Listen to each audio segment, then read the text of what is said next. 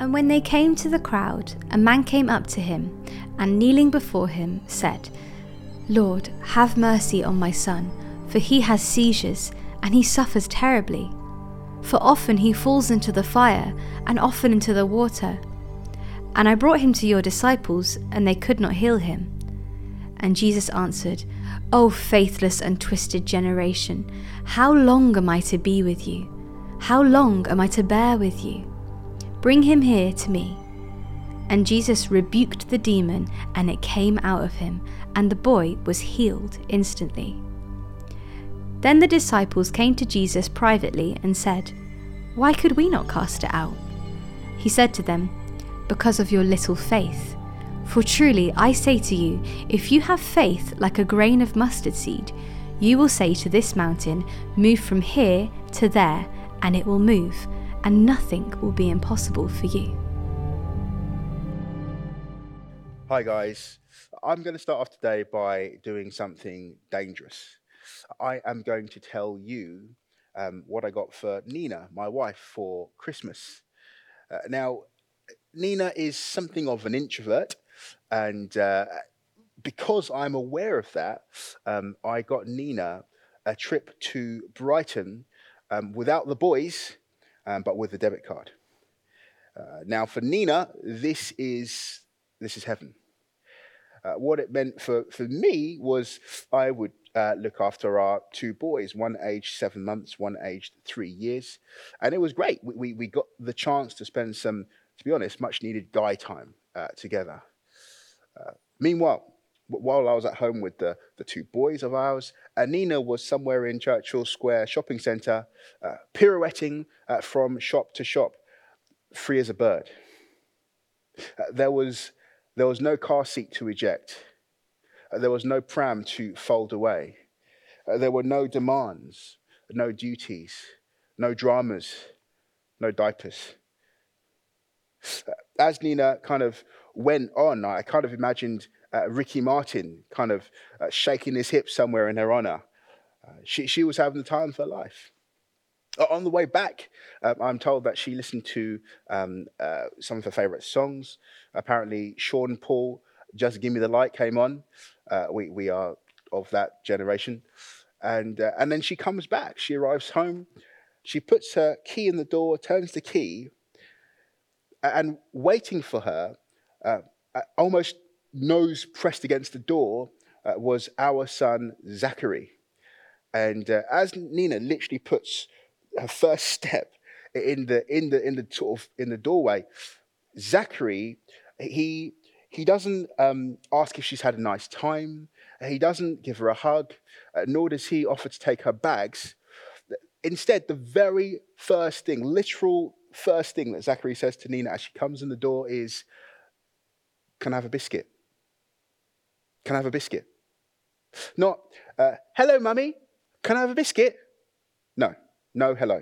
Just, can I have a biscuit? Nina, a few moments ago, was in heaven. And now, at this kind of request, she crashes right back down to earth with a bump in the twinkling of an eye. Uh, Nina, all of a sudden, is beginning to realize that she would be taking up once again so many of the demands, the duties, the dramas, and the diapers. And that's something of what's going on in, in this part of the, the Bible here. Uh, we heard so wonderfully last week about how Jesus, after 30 years of earthly living, uh, true identity veiled, dazzling natural appearance hidden, uh, Jesus would finally get a, a few moments in his own skin. Uh, he, would, he would be in his own culture. He would wear his own clothes. He'd speak about his own agenda. Uh, Jesus was transfigured. His face shone like the sun. And after such heavenly heights at the top of the mountain, uh, Jesus now makes his way down to the bottom of the mountain. And as Jesus gets there, he, he turns the key, opens the door, and hears, Can I have a biscuit? As Jesus himself begins to realize that he would be once again assuming all of the demands, all of the, the duties, all of the dramas, and all of the diapers of the disciples, the demons, and the descendants of Adam. People like you and me. And yeah, yeah, he, he cries out, lamenting our fallen state, grieved at how just how different things are from, for humanity from the humanity that he himself spoke into being in Genesis chapter 1. A contrast probably exacerbated uh, by what he had just experienced. Because in one fell swoop, Jesus went from, from Shekinah to seizures. Uh, he went from, from dazzling transfiguration to demonic manifestation. From, from disciples falling on their faces to a child falling in the fire. And it's interesting because Jesus, he's concerned about the boy but it seems like he actually has a more primary concern than this demonized uh, young boy. He says this He says, Oh, faithless and twisted generation, how long am I to be with you? How long am I to bear with you? Jesus' primary concern is the lack of faith he's witnessing. And when you consider that the scene, I mean, what we have is in this passage is we have a father that's on the verge of breaking down.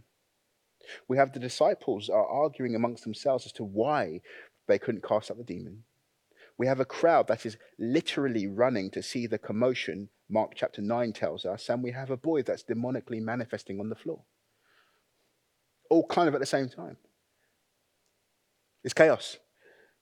And Jesus, Jesus picks this moment this very chaotic moment, desperate moment to, to, to, to start to bring some teaching. Jesus, Jesus, in the midst of chaos, decides to teach a little bit of a lesson. Oh, faithless generation. What Jesus does is he, he, he, he actually brings a rebuke. He tells off uh, the, the, the dad. He tells off his disciples and he tells off the world at large for a kind of, well, for weak faith. And you imagine the dad in this situation. He, he probably would have come to Jesus and said, okay, Lord Jesus, this isn't the time to rebuke my faith, to tell me off for kind of how I'm lacking faith. I've, I've been through a lot, okay? I'm stressed out of my mind. This is a crisis. I've been living with this for years. Lord, t- teach me after. Teach me the lesson after. Rebuke me after, but heal my boy. P- please, this can't wait a second longer, Lord. Uh, but Jesus' first instinct is not to. It says the boy, the demon made the boy do things reckless things. It says that the demon gave the boy seizures and that he would often fall into the fire and into the water. Uh, but for Jesus, dealing with a person whose actions uh, we fear might lead to their destruction is but one word away. For Jesus, dealing with even the reckless actions of people that we feel might be under a kind of dark dark oppression, if you like, kind of darkness, is, is, is easy. Uh, it says here that the boy was healed instantly. Healed instantly. Uh, it's because um, destruction of evil and deliverance from evil for Jesus is one word away. The, the, the, the demon here, it was, it was gone in three seconds. But his beloved disciples, of whom he'd spent three years, the demon of doubt still persisted. That was the real challenge that Jesus was seeing, that was manifesting. Since the disciples came to Jesus afterwards, And they asked him, said, Lord, Master, Master, why, why couldn't we cast it out? You, you, can imagine the disciples kind of in that conversation saying, Rabbi, uh, we understand earlier we, we, we didn't have enough faith. But, Master, when you came down the mountain, we, we wanted to ask you, why, why didn't you deal with the more pressing situation first? You imagine Jesus saying, I did. Because for Jesus, he's not overly concerned with how urgent we might feel a situation is. I mean, he's not not concerned, but he's not necessarily concerned. That's why Jesus is willing to teach a lesson in chaos. Reminds me of the old saying, the, the old saying that goes, um, uh, "Give a man a fish, and he'll eat for today. Teach a man to fish, and he'll eat forever." That, that's got something to it. Uh, but Jesus, he, he might tweak it. Uh, because Jesus is far more like teach a man to fish and he'll eat forever, and then give a man a fish and he'll be happy for today. Why? Because uh, Jesus, he, he, will, he will rebuke you, then he'll answer your prayer. a number of years ago, um, I remember being uh, uh, 20 years old, and I think I, am the first person in history, perhaps, that went through a, a quarter life crisis. Um, I, uh, I couldn't afford the motorcycle, but I got the leather jacket instead. And um, what I'd convinced myself of was that um, turning 20, that my biological clock was ticking, and it was now or never for me to find a, a wife. I, am saying it now, and I realize how stupid that sounds, um, but that was the case. And uh, and so Operation uh, Toby Wife uh, uh began. and I uh, remember going into a club uh, not far from here, centre of Brighton, and meeting a girl there. And within about sort of 10 minutes of me kind of approaching her, um, uh, she could tell I needed Jesus, and she invited me to uh, this, this church. And um, I, look, I did, I did my research, I, I, asked around, and I concluded that this place was the land of milk and honeys, uh, and so I decided to give it a try.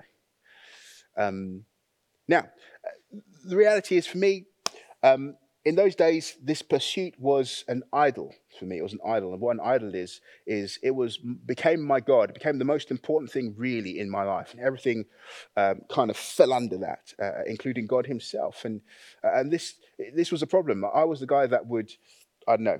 I was the guy that would uh, sing praises with two hands up and one eye open, uh, just to see if there were any ladies looking in my direction. Um, I was that guy, and and I, I felt I did feel that God Jesus rebuked me. I did feel a, a, kind of a mild rebuke from him. It, it was kind of like, you, are you coming here to meet someone or are you coming here to meet me? I, I then, I then took my foot off um, the gas pedal of Operation Wife. Uh, not perfectly, mind you. I, I, repented of my sin. I, I got saved. I, I got into a small group and committed to it. I, I, I got baptized in water. A few months later, I met a girl called Nina.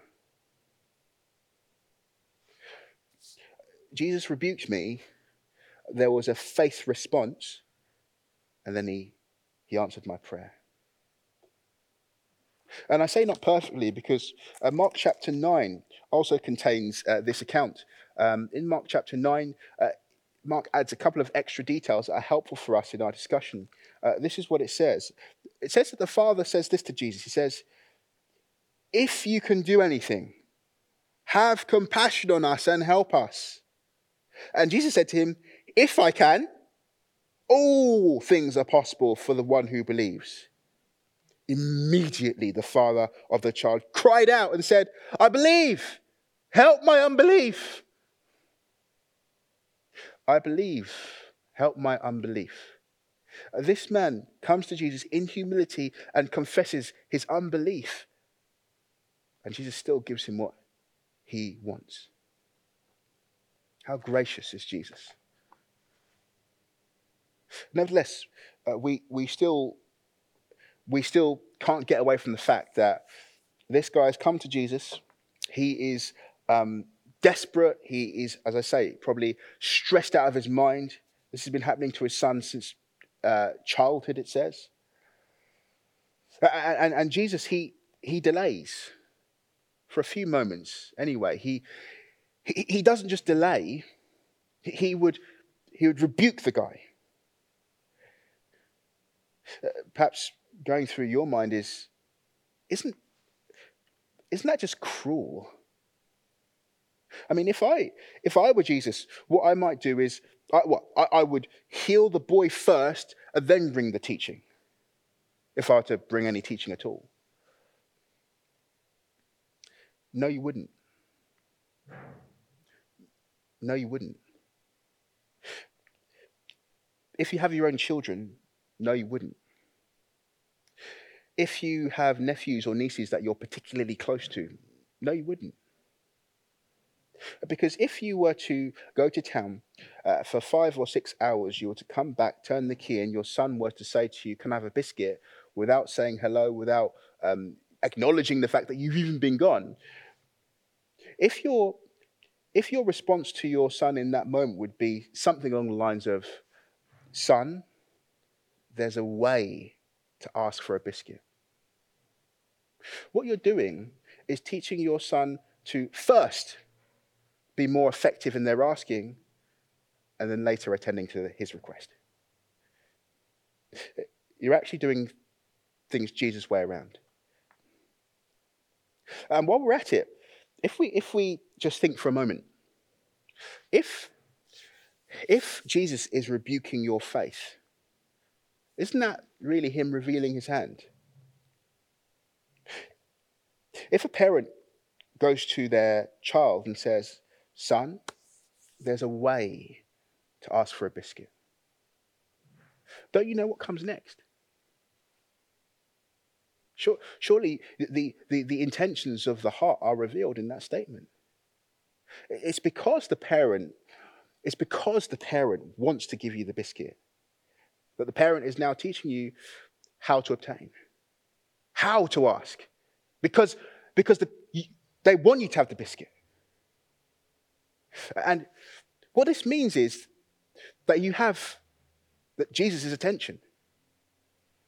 Because, because you have shown to be rebuked. If, if Jesus is rebuking your faith, and where is your faith? And delaying on the thing that you're praying for, means you've got his attention. This guy, he, he had some, a little bit of faith. This dad, he had faith to go to the people of God, the disciples, he had faith to uh, not give up in the face of disciple failure. He had faith to approach Jesus and seek him out for himself. He had faith to uh, literally uh, fall on his knees, to kneel down, it says. And he had faith to call Jesus his Lord. And this guy had some faith. And I tell you, if this guy didn't show this faith and he saw Jesus uh, coming from right to left, and, and he didn't kind of show faith to get in his face, as it were, he would have literally saw Jesus move and move on. He would have missed his opportunity with Jesus. No, but this guy had some faith. He, he got in Jesus' face so that he could be rebuked. Uh, so, therefore, in the rebuke is an encouragement. Because for you to get close enough to be rebuked, for you to have the grace of a rebuke, shows that you've got his attention in the first place. I tell you, he wouldn't rebuke you if you had no faith. Jesus wouldn't. Not in this life. No, it, it says something profound. It means that, if I can put it this way, the little faith that you've shown is almost like you've, you've got Jesus by the cheeks and you've kind of moved his head to meet your gaze. That's, that's kind of what it's like to get his attention. What a shame it would have been if this, if this man just, after all his persistence, just gave up. What a shame if, to the mild rebuke of, if I can, all things are possible for he who believes, the one who believes. What a shame if this man would have responded, said something like, Who do you think you are? How, how can you speak to me like that? Do you know what I've been through? Do you know what my family have been through? And now you're delaying? Delaying what I need, what I want? Why should I follow you? I'm, I'm not going to do this anymore. I'm going to walk away. What a shame if that this dear man would have done that. He would have missed out. He would have continued to suffer. His wife would have continued to suffer. His family would have continued to suffer because his son would have continued to suffer. And his son would have continued to suffer, likely for the rest of his life, which probably would have been short. What a shame it is when a child stops asking for a biscuit. Perhaps this is you. Perhaps you've stopped asking God for biscuits. And maybe, you, maybe you've said, God never wants to give me the stuff that I really want. The, the, the thing that would really bless me, the thing that would make a difference in my life. He just never wants to give it to me. Dear friend, I tell you, you've misinterpreted Jesus' training of you. You've, you've, you've got it upside down. It, it's, it's not that God doesn't want to give you the biscuit. It's actually be, because God wants to give you the biscuit and he wants to give you many other biscuits that he's now training you in how to obtain. He, he, he wants to give you the keys to the castle. He, he, he wants you to know how to ask in faith so that you can have not just this biscuit, but the next biscuit, and more biscuits, and bigger biscuits, and chocolatier biscuits, and sweeter biscuits. That's the point of his training, because he wants more for you. He wants to give you biscuits as your faith grows. And this is what he means by when he says, when Jesus says, if you have if you have faith like a grain of mustard seed, you will say to this mountain, move from here to there, and it will move, and nothing will be impossible for you. Perhaps you've heard that that that I've just read. It means that if you if you have the smallest, if you have the teensiest bit of faith, you can tell a mountain to move, and it will move. Perhaps you've heard that. Friend, it's not true. That's not what Jesus is saying at all. In fact, the whole story is about the opposite to that. Remember, the disciples, they went up to Jesus and said to Jesus, Why couldn't we cast it out? What does Jesus say? He says, Because, because of your little faith. Which means that Jesus is saying, Because you have faith that's so small, you couldn't get the, the mountain of casting out this demon out. So, what does Jesus mean then? What, what, what's, he, what's he getting at when he says this?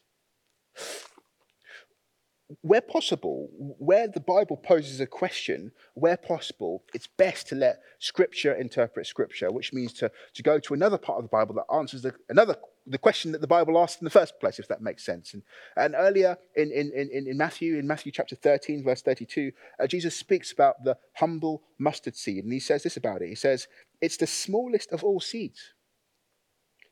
But when it has grown, it is larger than all the garden plants and becomes a tree. Uh, Jesus then is talking about a faith that grows.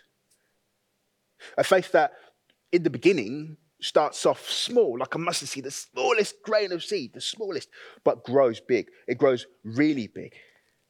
And because you, 1 Peter says this, because your faith is more precious than gold, Jesus is not afraid to seek to use the, the strain of a crisis to, to test its genuineness. He's not afraid to use the strain of a crisis to refine it, to stretch it. Brothers, sisters, What's your biscuit? Is Jesus challenging your faith? Is he rebuking you? Is he delaying? Friend, let's respond like this Dear man, come humbly, repent of your sin, which is your lack of faith. And say along with this man, I believe, I believe, I do believe. Help my unbelief. Because Jesus will rebuke you, and then he'll answer your prayer. If you respond with a growing faith and all patience. But let's, let's for a moment turn our attention to um, something in the passage that perhaps has been sticking out like a sore thumb for, for, for some of us uh, watching. Uh, and that's the issue of uh, the demon, or of demons in general.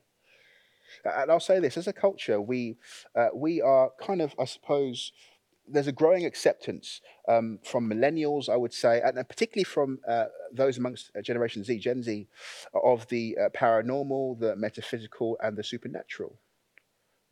Um, we see constantly, really, in TV, in music, um, in film, references to ghosts, crystals, tarot, psychics, horoscopes, otherworldly communication, and uh, many other things. Uh, these things have now become mainstream.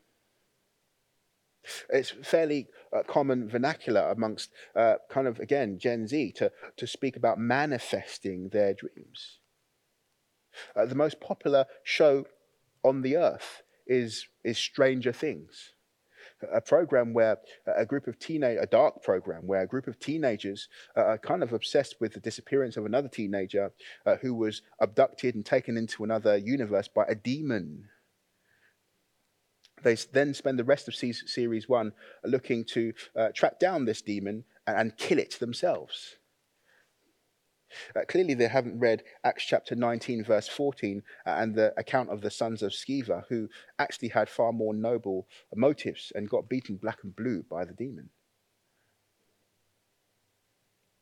And I say this uh, because I guess these, these, some of these things that I've listed, some of these practices, they are, they are highly spiritual. And for a Christian, they are highly problematic. And if, if you've participated in any of the practices that I've listed or others that are like it, I'd encourage you to, to come forward and, and get some prayer. Make yourself, make yourself known to us. Now, the reason I say this is because I guess um, when a scripture like this one is publicly read, uh, it seems like it would get, and it's getting fewer critics and cynics than it would have done perhaps 10 or 15 years ago. I think that's the case. Now, what's important and what's far more difficult for um, Western culture and Christian culture to hold is the relationship between the, the, the medical and the spiritual. Uh, Jesus here, he is confronted with a medical issue, a, a seizure. And Jesus, he, he determines that it has a, a spiritual root. And so he casts out a demon. Uh, there are other instances where Jesus is confronted with a medical issue, uh, and he determines that the, the root is, is, is, is, is physical, is, but not spiritual. So, therefore, he doesn't cast out a demon, he heals them. Uh, these are two, two tools, if you like, that Jesus has in his, in his toolbox. Uh, the aim of both is to restore. That's Jesus' heart, to restore the person. Nevertheless, the diagnosis is vital because it's the difference between healing and the difference between delivering. Uh, 1 Corinthians chapter 12, uh, verse 10, uh, speaks of a, a, lesser known gift that is great, greatly helpful in these matters. It's, it, it, it's, it's, it's, it is really important, um, but we don't talk about it so much. It's, it's the gift of distinguishing between the spirits, and, and that is greatly needed in, in these days, and I'm sure it will be needed increasingly actually as the days draw on. Now, that's not me saying that every person that's ever had a, a seizure is oppressed by the demonic. I am not saying that. I'm not. But what I am saying is if you believe the Bible is the, the Word of God, or if you believe that Jesus was a, a miracle worker that knew what he was doing, or if you've watched season one of Stranger Things, you will believe that there are some cases that will be exactly that just like this. And, and, and which could lead people to jumping to everything is a demon. And to believe everything is a demon is, is, is laughable because Jesus didn't. But likewise, to believe that nothing is a demon is just as laughable because Jesus didn't. What we need then is we need wisdom we need wisdom, great wisdom in these matters. But Toby, the, the, the, really faithful Christians, the, the ones that really know God, they'd be the ones that, that pray these things through. You're talking about having faith that grows. Surely, if you have enough faith, you just pray it and it will go, right? Like the really faithful Christians would, would that, that's where they would land. To which I'd say, um, okay, if that was the case, um, no one would ever die. And I'd also say this the kingdom is now and not yet.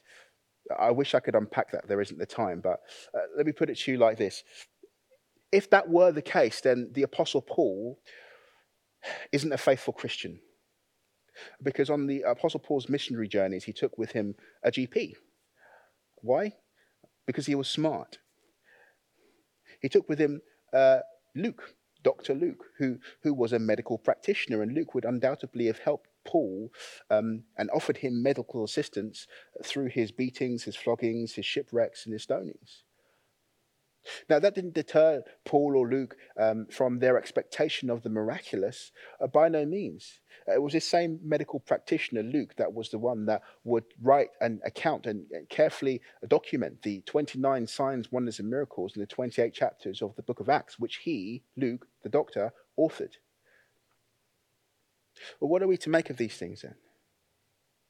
Well, uh, Luke clearly was a balanced person. He, he was a person that believed in, in, in signs, wonders, and miracles, absolutely. But he was also a person that believed in the gift, gift of God through medicine and science and GPs. And this, this, this, this is important for us to, to hear. Therefore, to, to go to your GP, uh, your physician, if you like, with every and any medical issue is absolutely right and appropriate. And it's absolutely right and appropriate to go to Jesus, the great physician, as well, because to do both regards both sources. And I'll end with this. Lastly, who are you in this passage? Who, who, who do you most relate to? Uh, perhaps you relate mostly to the Father here, uh, the Father who is being um, rebuked for his faith in the midst of a crisis. Perhaps you relate more to, uh, to, to the disciples. Maybe you've been praying for someone, praying for people, praying for a situation, and it just, it's just not happening, and you're baffled as to why, why, is this, why isn't this happening? Maybe you don't relate to the, the dad, and maybe you don't relate to disciples. Maybe you relate more to the crowd. Maybe you're not a Christian, and like the crowd, you're looking in on these kind of wacky Christians and the things that they teach and, and, and, and how they interact with one another, maybe. Well, Jesus has something to teach every camp uh, through this passage, I believe. But I will say this the person that you are most like is this poor, demonized, very much loved little boy. Because all of us are in need of the greatest deliverance of all. All of us. Uh, Jesus will deliver you from yourself. He'll deliver you from your hang ups, your sins. He'll deliver you from lust. I tell you that that does cause seizures. It's kind of like the boy, you kind of lose control of your kind of body. There's a lack of self control. You, you kind of come to and you're like, why did I do that? Jesus can deliver you. Uh, Jesus will deliver you from the fear of rejection. It says, it says that the, the boy often fell into the water. What the fear of rejection can often get people into hot water. You find yourself doing reckless things or, or even foolish things, things that you think, oh, I know that's probably not right. That's probably not sensible. I probably, I probably shouldn't do this or go that way. But you do them anyway. You kind of is like lose, lose. It's like a seizure. You, you, you do it to, to please your, the boys. You do it to please your boss. You do it to please your boyfriend. Jesus can deliver you. And the way he does it is like this. Again, it says the boy would fall into the fire and often into the water. Uh, but Jesus uh, would would be the one that for you would go through the go through hell and the high water of the cup of the wrath of God against your sin. Jesus, like the Father in this story, would be an advocate that would, would speak up and speak on behalf of the children, the child.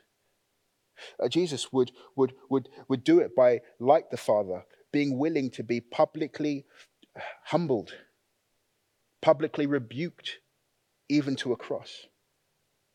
And Jesus would, as a result, divert the punishment that was due to you and receive it for himself. I tell you, friends, at the cross, uh, Jesus would become your representative. At the cross, Jesus would disarm and defeat the darkness. At the cross, Jesus would secure for you your forgiveness. At the cross, Jesus would rebuke the great demon, Satan. At the cross, Jesus would rebuke the, the, the monster that is your sin. At the cross, Jesus would rebuke the, the thug that is death. Uh, he would take them all out along with himself and then be raised from the dead. And as a result, if you believe in him, if you've given your life to him, you can bring to Jesus your cares and problem. You can bring to Jesus your chaos and your suffering. You can bring to Jesus your demons and your dreams. Don't be discouraged, dear friend. You've got his attention. It's time to say once again, Lord Jesus, can I have a biscuit? Let's pray. Lord Jesus, we, we thank you, Lord, for your training of us.